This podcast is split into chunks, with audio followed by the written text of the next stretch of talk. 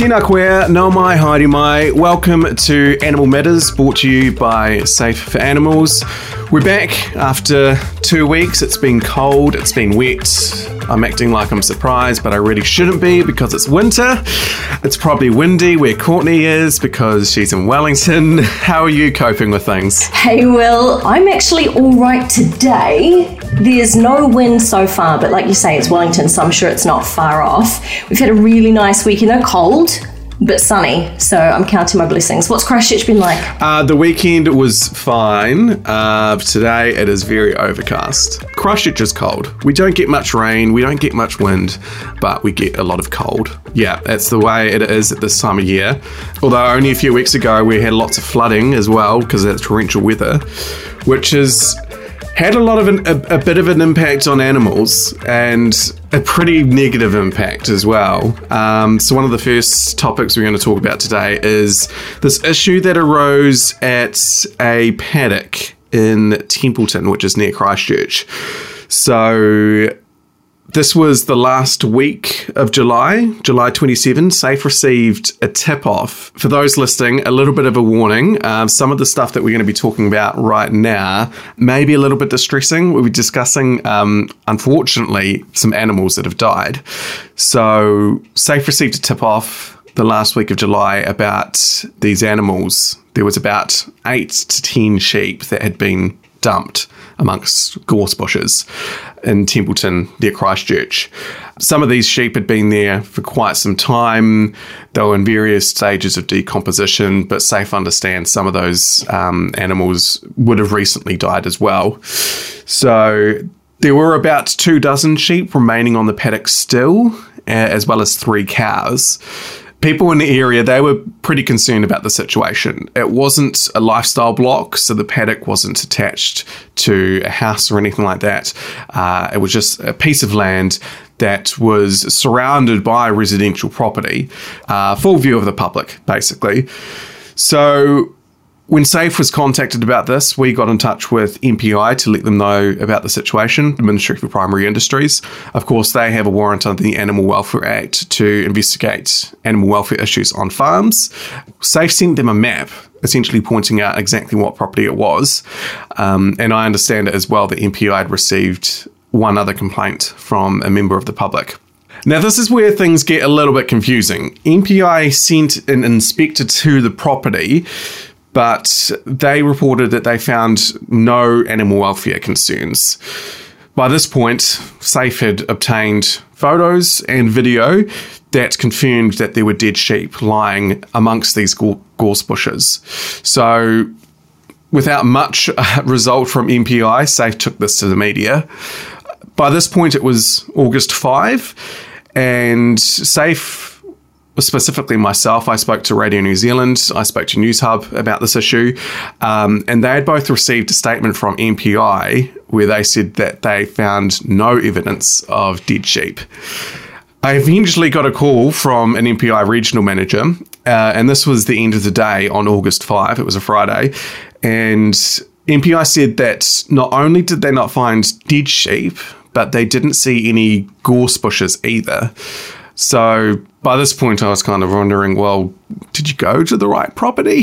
because it wouldn't have been hard to find. Um, and if they did, why did they not find them? So we sent MPI the photos and the videos, and they said that they would look into it. And they did. Last week, MPI contacted Safe again this time that they said that they went back to the property and they did find the dead sheep among the gorse bushes. It turns out that the, the first inspector, they did go to the right property, but they perhaps didn't do a full walk through the paddock. Um, in short, Courtney, it was a bit of a shambles. One moment they did didn't find anything, but it wasn't until Safe went to the media that they did find something. They did find the dead sheep it's a little bit of a credibility issue, don't you think? The MPI it took them essentially a week and a half, perhaps two weeks, to get to the to find the dead animals. Yeah, what, what's your take on it? Yeah, I mean it's pretty disappointing and surprising. I think that we had to resort to going to media before MPI was able to respond to those issues. I mean, to, to sort of contact you and say that there were no dead sheep that they could see, but also no gorse bushes was quite a random. It was quite random, um, and it, it, was a surprise. I think because I don't have that much, um, you know, I've not interacted with MPI before. So, from your perspective, because you have, and because you really led on this, what would be the expectation of MPI in this instance? What what were you hoping that they would do in that first instance? Yeah, so um, obviously wearing my podcasting hat right now, but if I take that off, my other job at SAFE is investigations and rapid response. So we get tip offs from the public reasonably frequently. Um, and one of the first things we tell them is to report it to MPI uh, because they have that warrant under the Animal Welfare Act to investigate animal welfare concerns on on farms. While I would have expected that they would have done a thorough walkthrough of the paddock, um, it wasn't a large paddock and when I sent MPI the map, it was pretty clear where it was that they needed to look. From what I gather, and this is completely my assumption, but it's based partly off of my conversations with MPI. From what I gather was they looked at the remaining animals and they came to the conclusion that the remaining animals were in good condition and therefore there was nothing obvious to them that was of concern.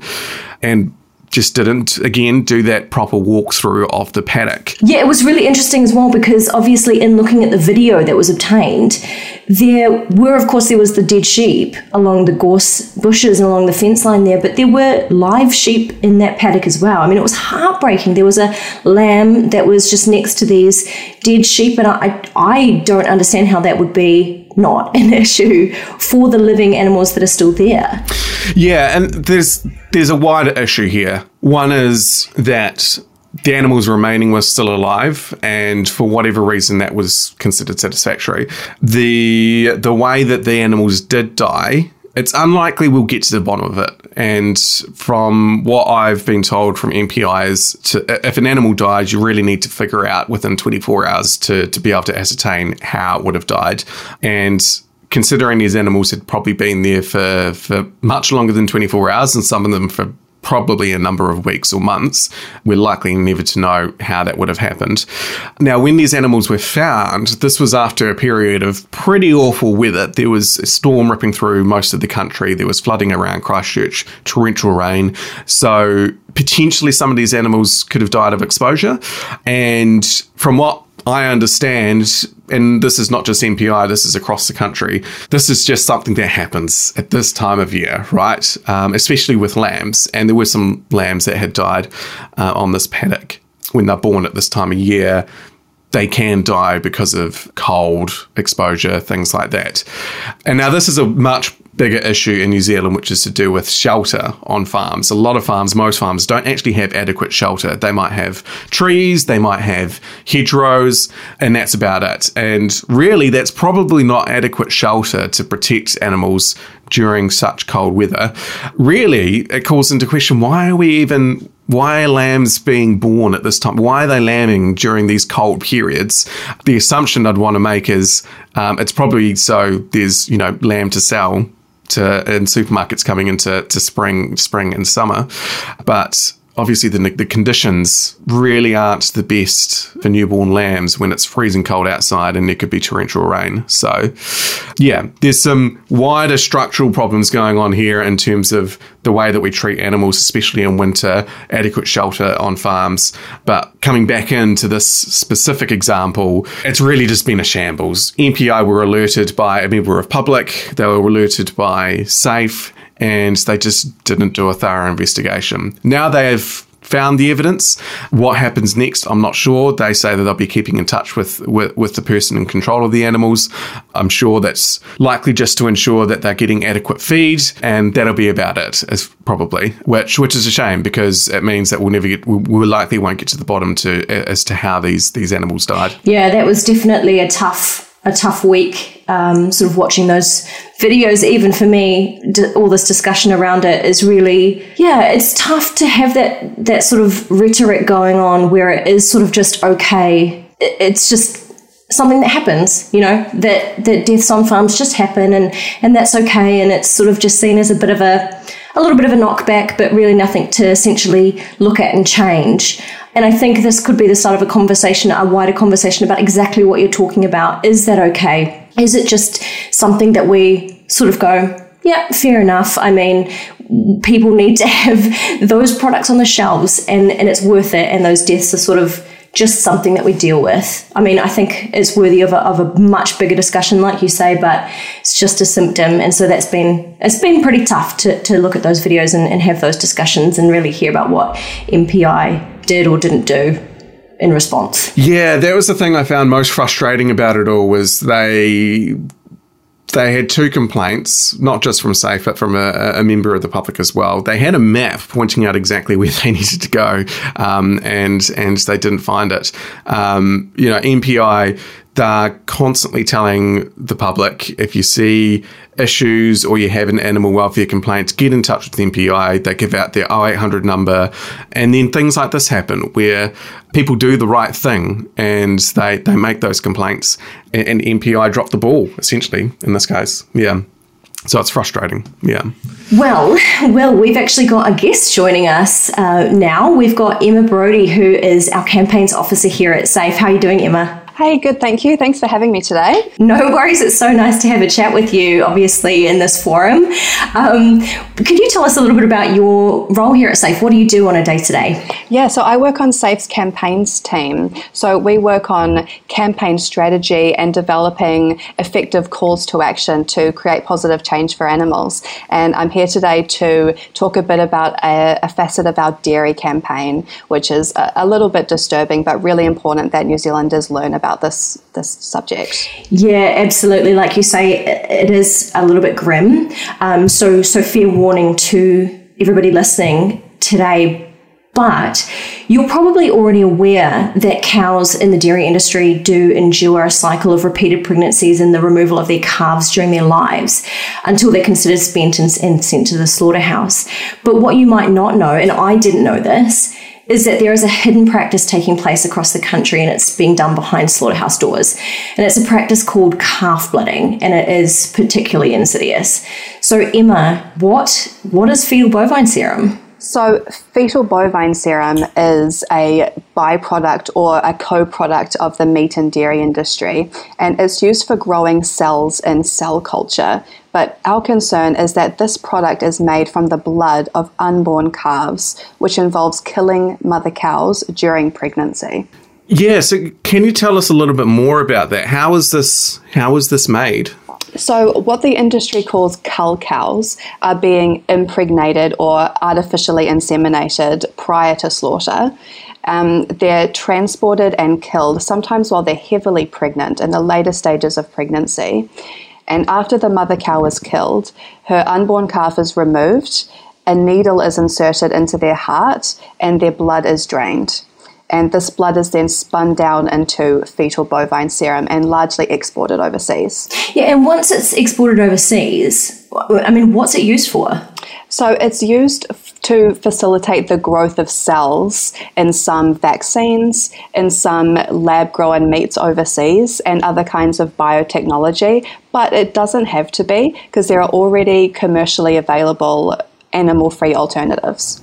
Yeah, tell us about those those alternatives because I imagine the the farming industry will be wanting to talk about how it's it's it's so crucial in some of these products. But what are the alternatives and how how how do they compete? Yeah, I mean we understand that fetal bovine serum is still widely used across the sector, but thankfully there are a growing number of ethical options. Um, some of these are something called a serum-free media, and also human-derived alternatives. And in fact, some of these alternatives have been shown to outperform fetal bovine serum for cell survival and growth.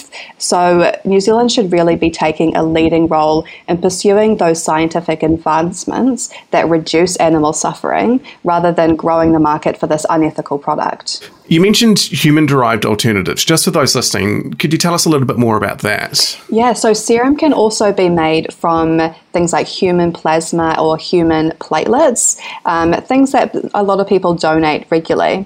Um, these can be used for exactly the same purposes as fetal bovine serum, and a lot of the research indicates that these are actually preferable for scientific reasons as well, not just ethical reasons. Yeah, I, I know that we're asking for pregnant cows to not be slaughtered, but, but why that specifically? Why are we concerned that pregnant cows are being slaughtered? Yeah, well, our concern is that many of these cows have already spent their lives being intensively farmed by the dairy industry, where they are just pushed to their physical limits and their emotional limits. Um, you mentioned earlier they spend their lives in this cycle of pregnancy, birth, traumatic separation from their newborn calves, and intensive milking. And then at the end of their lives, they're impregnated one last time before they're killed.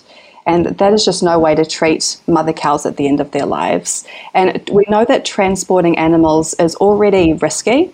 And transporting cows during pregnancy can increase their risk of suffering from things like heat stress, dehydration, injury, and potentially early delivery. Yeah, this this topic is I mean, it's super distressing for me. This is all new. I had never heard about it. I didn't even know fetal bovine serum was a thing, let alone how it was made or what it's used for.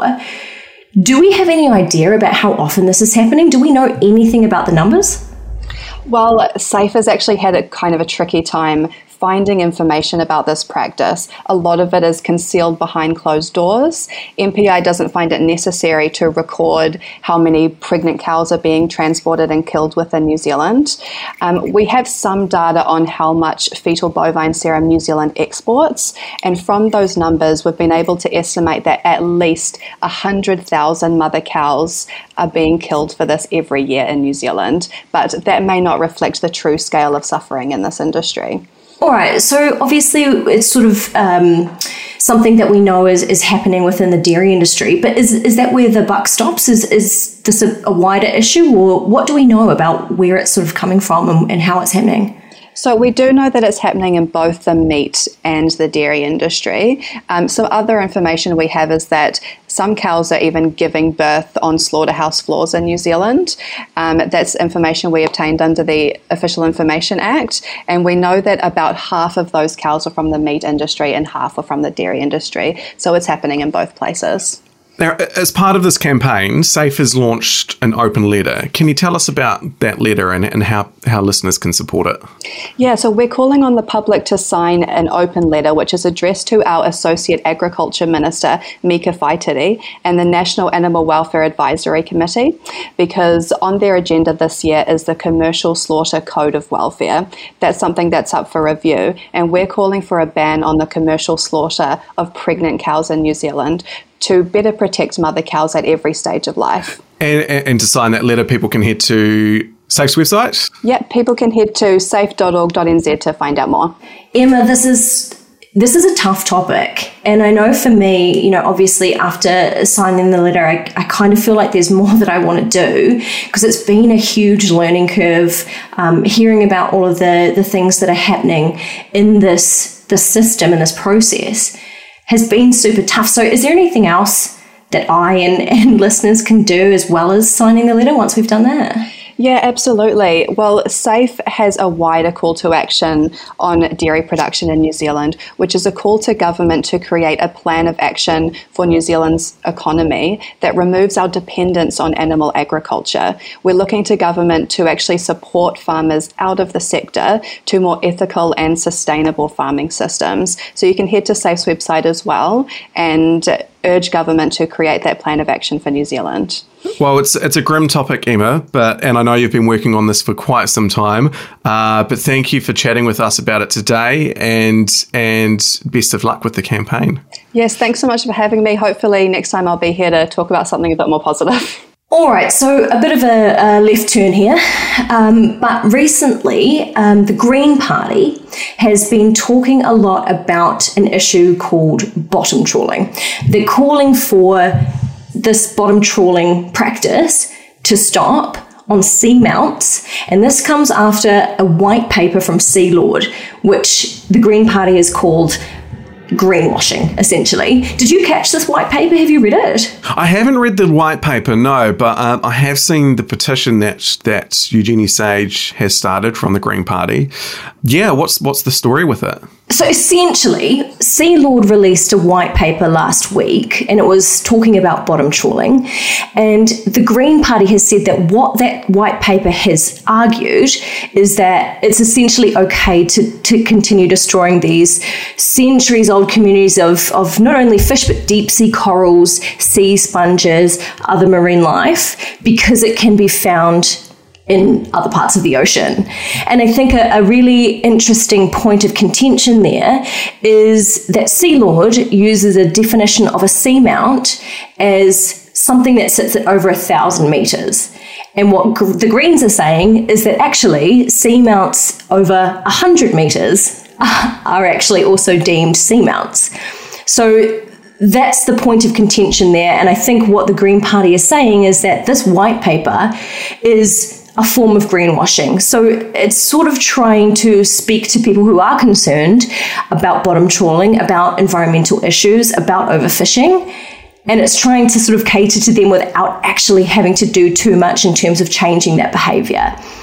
So yeah, I just found that very interesting. I didn't know this, but the Green Party has said that trawl fisheries account for at least 40% of our commercial fishing. Did you know that was that much? No, I had no idea. That's huge. It's ma- it's massive and it's really really really important that we do protect those those seamounts and, and our um, our ocean life, all these fish species. They're already being heavily overfished. So I mean, I actually wasn't too sure what bottom trawling was, and I certainly didn't know what a seamount was. But so to start off with, a seamount is kind of exactly what it sounds like. It's it's a landform that rises above the ocean floor, but it doesn't breach the surface of the water. It's not an island, but it is not technically on the sea floor because it's it's risen above it. Bottom trawling is where there's a large steel net or, or a weighted net that is dragged across the seafloor. The problem obviously comes there because it doesn't discriminate in what it picks up. So, like the Green Party says, it's corals, it's every type of fish or, or, sea life that's there. It's not just the orange roughy, which which they're going for. Um, so it's it's massive. It's a huge, huge problem. And I know that you've got some reckons on on bottom trawling. I do. What do you think? Yeah, well, as you say, it is indiscriminate in what it pulls in what it pulls up, and this issue of bottom trawling, and I think it's admirable, um, and I support what the Green Party is doing in this regard. But the conversation is very heavily framed around conservation, right? It's protecting biodiversity, protecting the, the fishery, so they're not being depleted and they're not being overfished. There, there's an animal rights discussion here, which I think is often overlooked. There's few things as exploitative than destroying the, the natural habitat of, of a species, which is essentially what bottom trawling is doing. It's it's destroying the habitat and it's pulling up anything it can catch. And the amount of fishes and aquatic life that is either pulled out of the ocean or destroyed by the fishing industry is massive. We don't even count the number of fish that we pull out of the sea by individual. It's measured by ton. Uh, if you counted it by individual, it's way more than the amount of land animals that we exploit. And and even land animals, the the, the biggest is, is chickens, right? We we kill about 120 million chickens just for their meat uh, every year and, that dwarfs the other land animals that we exploit. The amount of fishes is huge, and I think it's something Safe has been doing, I think, a great job uh, over the last year in, in raising awareness of, of fishes and how they are treated. But that wider discussion about fish welfare and fish sentience and the rights of aquatic life uh, is quite often forgotten about. Yeah, you make a really good point because we talk about this idea of, you know, fish by kilo or or however it's measured that isn't an individual fish life or death. And it's a really strange framing that we seem to still have in the lexicon around fish sentience. And I know we talk about that all the time at SAFE, but in a wider sense, I mean, I've said to uh, people before, you know, I'm a vegetarian or vegan, um, at whichever point it was during my life, and people have said, oh, okay, so you eat fish. Because it is that idea that fish are somehow removed from all other forms of animal life. And I'm not sure what that is. I'm not sure whether it's just that they feel more removed from us than, say, a dog or a cow or, or whatever it is. But it seems to be an enduring thing. And it's so important that we talk about this and we start to change that perception because otherwise, yeah, it does feel a bit more okay to to treat them in these ways because we don't see them as having that same sentience or being able to feel pain or attachment or or have societies when they do they do you're totally right that that and that comments about you know i've had that comment loads of times whenever I've said I'm vegan, um, and the response will be, "Oh, but fish is okay, right?" You know, um, as if it's somehow different to any other kind of animal. And I think you're right. It is that people don't see themselves in fishes in the same way that they see themselves in uh, and cats and dogs. But even pigs and cows, a lot of people can see themselves in those kinds of animals. Um, chickens, it's a little bit more difficult, which I think is part of the reason why chickens get such a raw deal, so to speak, compared to other types of land animals. And and fishes, it's even worse. You know, a lot of people still think that fish don't even feel pain, right? Um, or capable of experiencing things like fear and pain and and joy and the fact that they are sentient animals, just like cats and dogs and cows and pigs, is so often forgotten. And I wonder, you know, if if the same standards were applied to land animals as applied to fishes, we wouldn't be even catching them, pulling them out of the ocean with nets, right? pulling a fish out of the ocean is kind of like drowning a land animal, really, when you think about it. So we've got a long way to go with with fishes, but um, I think this petition to ban trawling on seamounts, I think it's a good start, but really we need to be having that discussion is should we even be eating fish? Obviously me and you would probably agree that no, we shouldn't be. Exactly, yeah. And it's it's a huge, huge issue and it just seems to, like I say, it seems to just stick around this idea. And I don't know whether it's just because it feels a little bit confronting, perhaps, when you are, you know, you enjoy fishing or you you enjoy eating fish, it's probably very confronting to understand the the ways that that actually happens and that gets to your plate, or you are enjoying a day on the boat and you don't want to think about that. And I, I understand that way of thinking, but unfortunately, it's just not the reality. Mm. I've got a story mm. about that actually. So when I was young, go on. When I was young, I used to love going fishing with my dad. Right, it was we did it every summer. We would go on holiday um, around Otago, and there was this little seaside town uh, called Purunui. Yeah, and there, there, was, we used to stay at this batch, this holiday home, and it had a dinghy, and me and dad used to go out in a boat and go fishing. Um, some of my favourite memories are, are, doing that, and it's going fishing with my dad. And it's something I've had to wrestle with in recent years because now obviously I'm vegan and um, I'm opposed to fishing. Uh, I wouldn't go out and do that anymore. It, it, was a difficult thing to come to terms with, right? That, you know, I had all these great memories of doing this activity that I used to enjoy so much, um, and, and, now I'm directly opposed to it. And people have questioned me on it. It's like, well, you used to go fishing, well, um, and it's like, yeah, well, I did enjoy it, and I've come to the conclusion now that. You know, I treasure those memories not so much because I was on the boat pulling fish out of the water. I treasure those memories because it was uh, a day out with with my dad, right? And there are a whole bunch of different activities that we can all do with um, our friends and our family that doesn't include pulling fish out of the water, right? Uh, because that's, I think, what most people enjoy about fishing, right? It's something you get to do with other people. And yeah, it's it doesn't have to be that way. But yeah, I was one of those people. I loved to go fishing, but what was the best part about it was, you know, going out fishing with my dad. And I think that's something that um, we all should consider, you know, the things that we do that we don't need to do. And that would go for people who go fishing as well. But yeah. Yeah, absolutely. And you wouldn't be alone in that, especially here in New Zealand. I mean, I even went fishing. I've got to be honest, I hated it. I hated it. I did not have a good time at all. I remember being so excited to go out and go on the boat and spend time with family and things like that. But it was, to be honest, I found it so boring. Yeah. I found it so boring. And then when it came to killing the fish, it was just that was just too much for me. So Yeah. that was my one and done. I- I've never gone again. But I do understand, like you, so many people have those feelings, and it does feel very nostalgic. Mm. And it's a very sort of you know accepted thing to do for fun.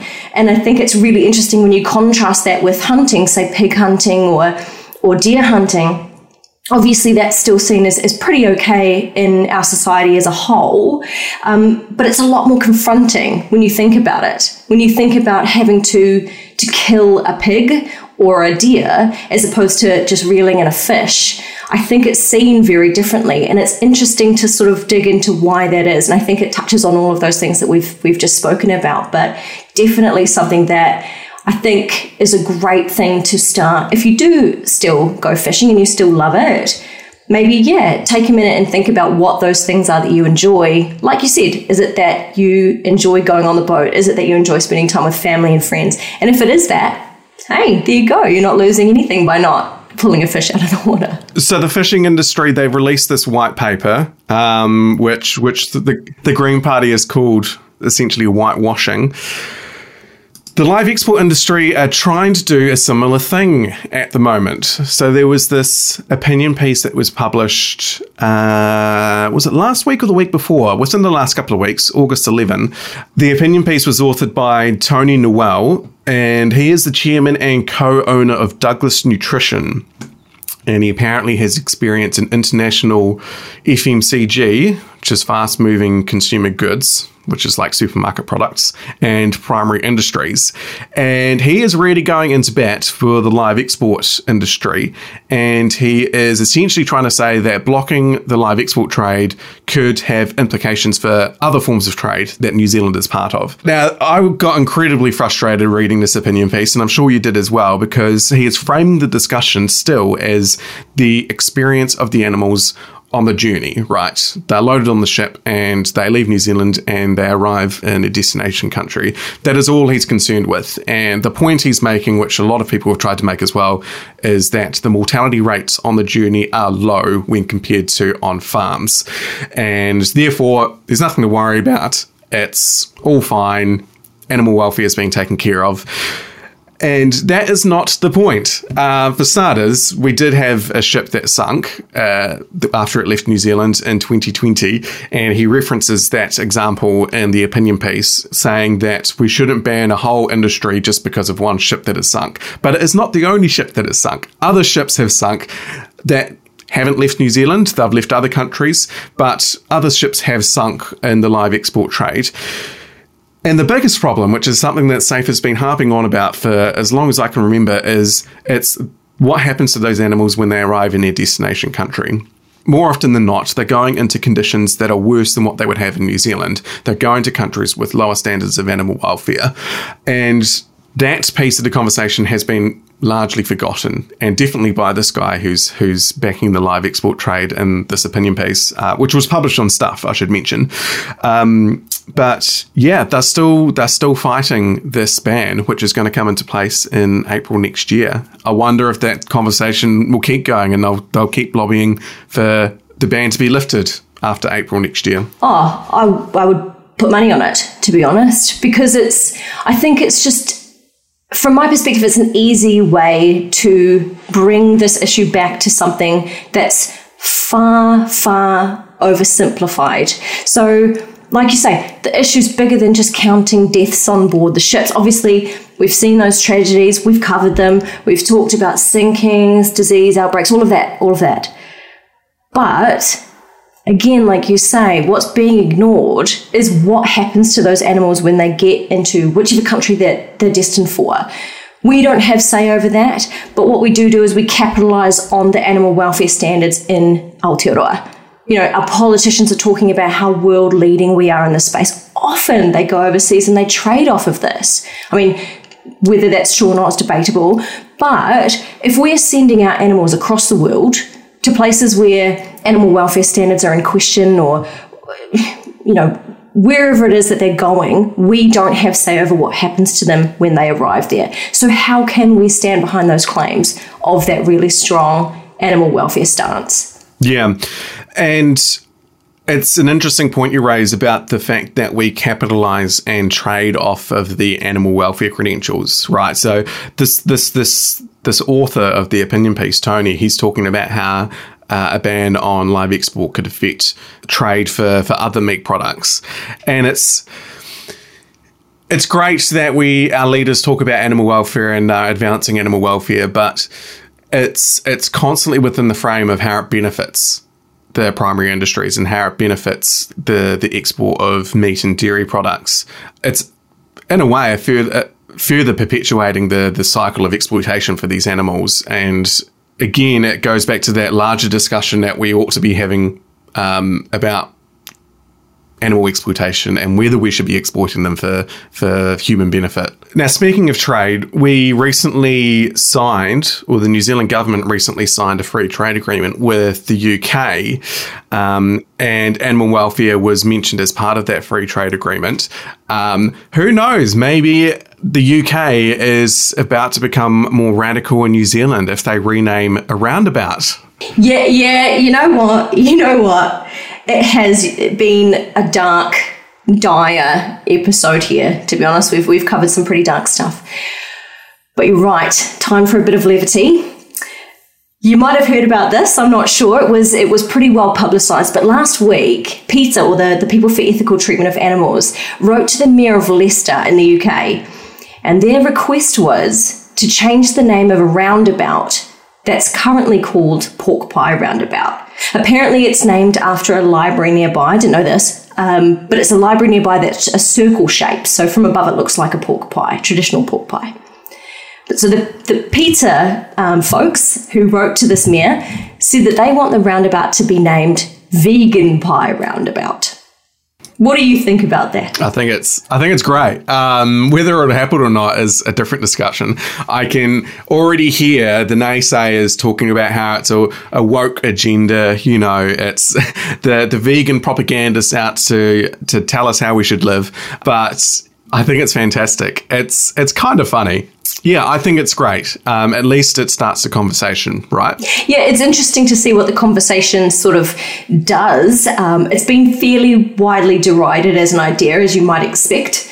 Um, the mayor, I think, called it a pie in the sky idea, which is, you know, something like this is always going to have these puns and it's going to be a bit of fun, but. I think at the crux of it, it does bring up something interesting, and, and to each their own. Anyone who has feelings about this, absolutely. Um, but at the crux of it, it does bring in this idea of of what names mean and what what you know we can infer from from from what we call things and how we refer to things. And i think it's quite an interesting conversation. Maybe some people think it's a bit ridiculous but hey it's it's an idea. It's a bit of fun. Um, PETA did say that the point of it would be to inspire the public to make healthier food choices, help the environment, and celebrate Leicester's heritage. Um, which is interesting. I'm not sure whether naming it vegan pie roundabout, vegan pie roundabout would inspire, inspire people to make healthier food choices, but you never know. It could be the case. Um, well, interesting though, the, the tie there is that, did you know that the word vegan was coined in Leicester? I did not, actually. No, I had no yeah, idea. There you go. Yeah, Donald Watson, 1944, coined the word vegan. So, you know, there is a tie there. It could potentially be something of pride. They have a point. That's a very good point in terms of honouring Leicester's heritage, right? I mean, why did they have to pick pork pie? Why, like, of all the pies they could have chosen, um, why did it have to be pork pie? Even if it wasn't vegan pie, it could be mushroom pie roundabout or pumpkin pie roundabout that one maybe rolls off the tongue better. Um, yeah. Pumpkin pie roundabout. Yeah, that's quite cute. I quite like that. Although pumpkin pie is more of an American thing, I think. It is. Yeah, yeah. Yeah, it is. It's, yeah. And, and I suppose, you know, pork pie is very traditional Yeah, true. to the area. And, uh, you know, is that very specific shape, which I think the library sort of looks like it. But, you know, who who knows? Who knows what will go on from here? It could be that it changes. I'm I'm thinking it's probably not Mm, with the mayor's response. But You think? Hey, shockingly. I don't know. Um, but but hey, you know what? I mean, it's not the end of the world. It's it's something a bit interesting. It's a bit of fun, and it's it's raised the conversation. Yeah. there's no denying that. Yeah, definitely. Um, well, hopefully next time we chat, we'll have more positive things to talk about. Um, but thank you for listening to Animal Matters. Uh, as always, this podcast is brought to you by Safe for Animals, Aotearoa's leading animal rights organisation. We release new episodes every fortnight, so make sure you subscribe on Apple, Spotify, or whatever your favourite podcast platform is. If it isn't on your favourite podcast platform, let us know and we'll make sure it is there. Animal Matters at safe.org.nz. You can also subscribe to our newsletter at safe.org.nz forward slash animal matters. If you're listening on Apple or Spotify, leave a rating because it helps other listeners to find the show. Thank you, Courtney. Until next time, Mā te wā. Thanks, Will. Talk soon.